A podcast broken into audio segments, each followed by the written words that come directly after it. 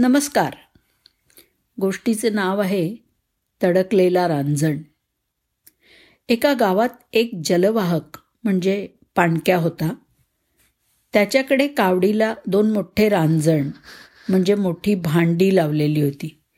ती बांबूच्या प्रत्येक टोकाला एक एक अशी टांगलेली होती. तो त्याच्या खांद्यावरून कावड वाहून नेत असे. एक दिवस एका भांड्याला तडा गेला होता आणि दुसरं भांडं चांगलं परिपूर्ण होतं.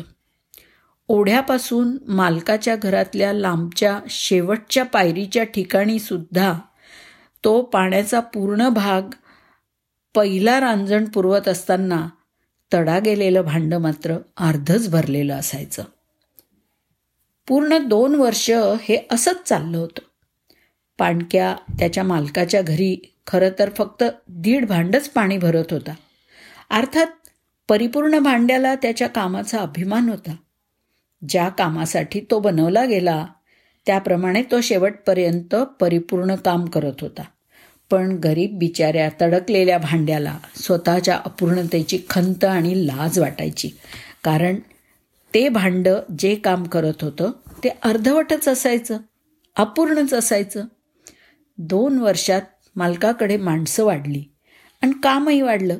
तडकलेला रांजण मनातनं खट्टू झाला कारण त्याच्या अर्धवट भरण्यामुळे जलवाहकाला पाण्याच्या जास्त खेपा टाकायला लागत होत्या.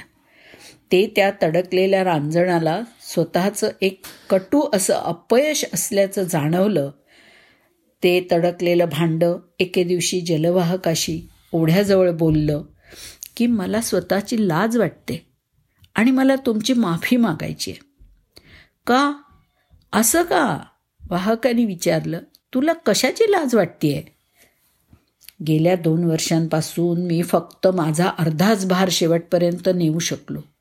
कारण माझ्या डाव्या बाजूच्या या तड्यामुळे तुमच्या मालकाच्या घरापर्यंत पोचेपर्यंत पाणी गळत राहिलं.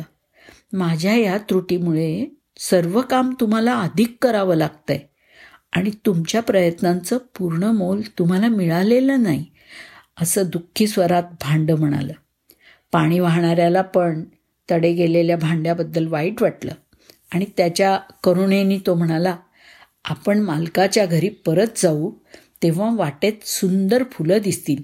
ती तू पहावीस अशी माझी इच्छा आहे. तू गाळलेल्या पाण्यामुळे जगलेला जगलेली आणि वाढलेली फुललेली अशी फुलं आहेत ती. खरंच त्या टेकडीवर मालकांच्या घरी जात असताना जुन्या तडकलेल्या भांड्यांनी वाटेच्या कडेला असलेल्या सुंदर रान फुलांना पाणी घातलेलं होतं. आणि सूर्यप्रकाश तापवत असला तरी डोळ्यांना सुखद सुंदर फुलांची दृश्य दिसत होती.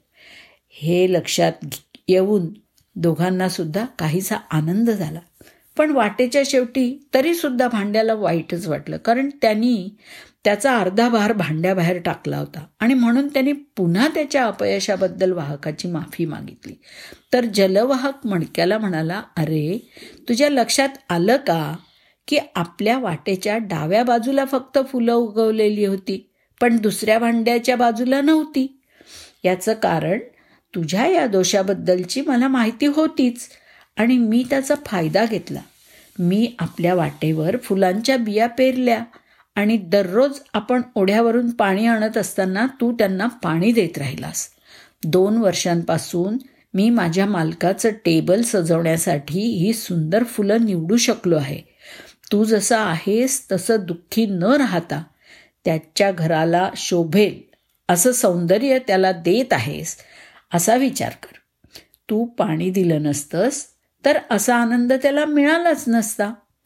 आपल्याकडील प्रत्येकात अशी स्वतःची विशिष्ट कमतरता किंवा त्रुटी असतेच परंतु जर आपल्यात असलेल्या त्रुटीमुळे आपलं जीवन दुसऱ्यांना उपयोगी किंवा मनोरंजक आणि बक्षीसपात्र बनू शकत असेल तर प्रत्येकाने फक्त प्रत्येक व्यक्तीत काय चांगलं आहे किंवा फायद्याचं आहे तेच पाहावं आणि घ्यावं आणि दुर्गुण किंवा अयोग्याकडे दुर्लक्ष करावं ज्यामुळे आपलं आयुष्य आनंदी होतं. धन्यवाद.